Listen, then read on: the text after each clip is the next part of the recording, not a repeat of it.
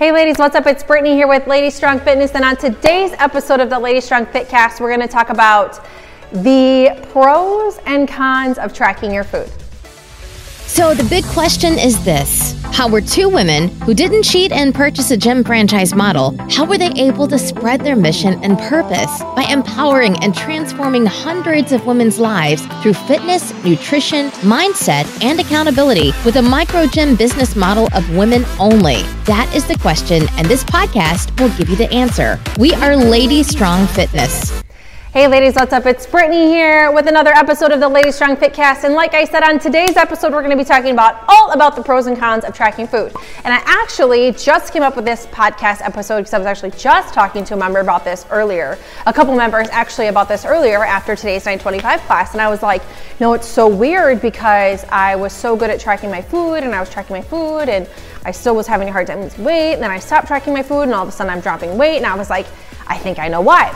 So I wanted to share with you some of the pros and cons of tracking your food, whether it's in a food journal, Avatar Nutrition, MyFitnessPal, or whatever. Um, software or app you're using to currently track your food. I want to talk about the pros and cons of actually writing down what you're eating. So we're going to start with the pros of writing down your food. So some of the pros are ready of writing down your food or, or tracking your food is if you're early on in your fitness journey, it's super important for you to know what you're putting in your body and also what is coming out of it when you're working out or exercising. Because all weight loss is all it is is calories in versus calories out. And always um, and being at a calorie deficit at the end of every day in order to lose weight right? So if you're consuming 2000 calories a day and your body needs 2500 calories a day and so you're at a 500 calorie deficit right? So you always want to be at a calorie deficit um, based on your basal metabolic rate, which is why we do the InBody scan.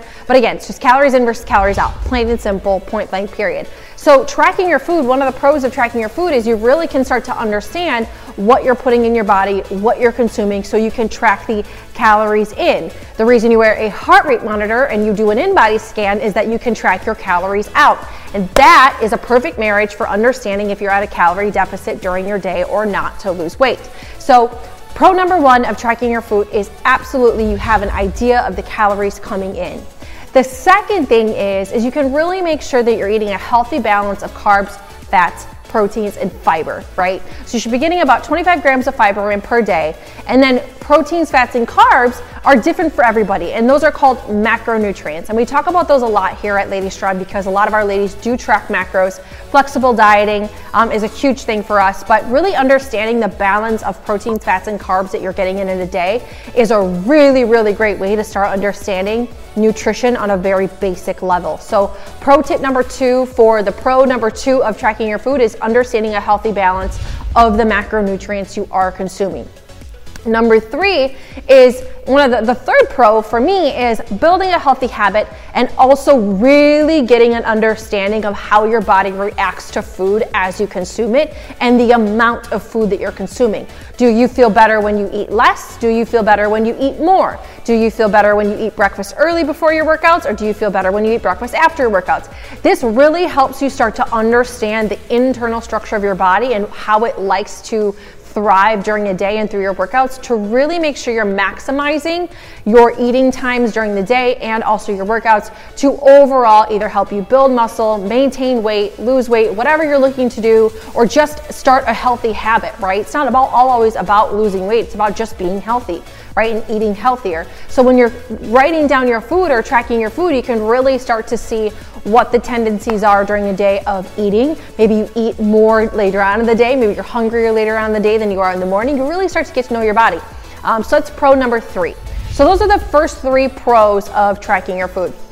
Now, some of the cons could be number one, if you have um, an obsessive personality, um, you can get a little obsessive when it comes to actually writing down your food, and you start to get a really odd relationship with food if you're paying attention too much to it, right? You almost get too strict when you are tracking your food and you really don't allow yourself to waver at all or have the ebbs and flows that come naturally with with a journey in fitness and health um, you have the ups and downs. And if you get too strict with something it can actually be detrimental to your progress. So that would be con number one. Con number two was what I just found out the other day is sometimes you're eating more than your body actually really needs. So, for example, this is a personal example that I just figured out. So, I was really tracking my food on Avatar Nutrition, which is a food tracking app for macros for flexible dieting, and it was giving me about 2,200 calories a day. So I was always eating to 2200 calories because that's what the app was telling me I needed because I was wanting to maintain my weight. So I was eating and I would eat even if I wasn't hungry because my app said that I had to eat more food and I was just eating when I wasn't hungry. And I'm like, man, like I'm almost like gaining a little bit of weight here and this is just really weird. So I actually stopped tracking my food. I started listening to my body and I only started eating when I was hungry. And over the last two weeks, I've lost six pounds. So it's kind of just really crazy to think like I was so set on tracking my food because that's what the app said I needed to do. And now I'm like, no, I, am not to do that. I want to make sure that I, you know, have what I need just throughout the day, right? So that would be uh, tip number, uh, the con number two. Con number three for me would be if you're not consistent.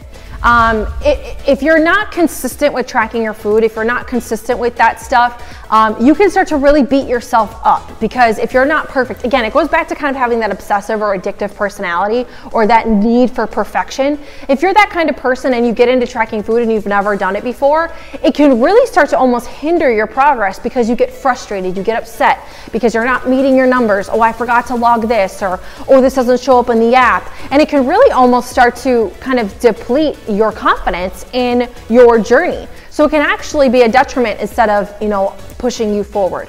So those are the three cons of tracking food. So I wanted to really share this information with you ladies today because a lot of people ask us about like, oh, should I track my food? Should I not? A lot of people have been tracking their food for a while. And if you've been tracking your food for a while, you may be noticing one thing or the other. So I hope you guys enjoyed this episode.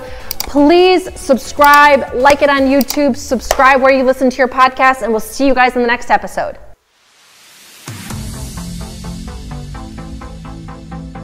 Thanks for joining us today. If you like this episode, subscribe to our YouTube channel or find our podcast on iTunes, Google Play, Spotify, or whatever your favorite place is to listen to podcasts. And if you really liked this episode, please leave a review for us on iTunes. Thanks, and we'll see you next week.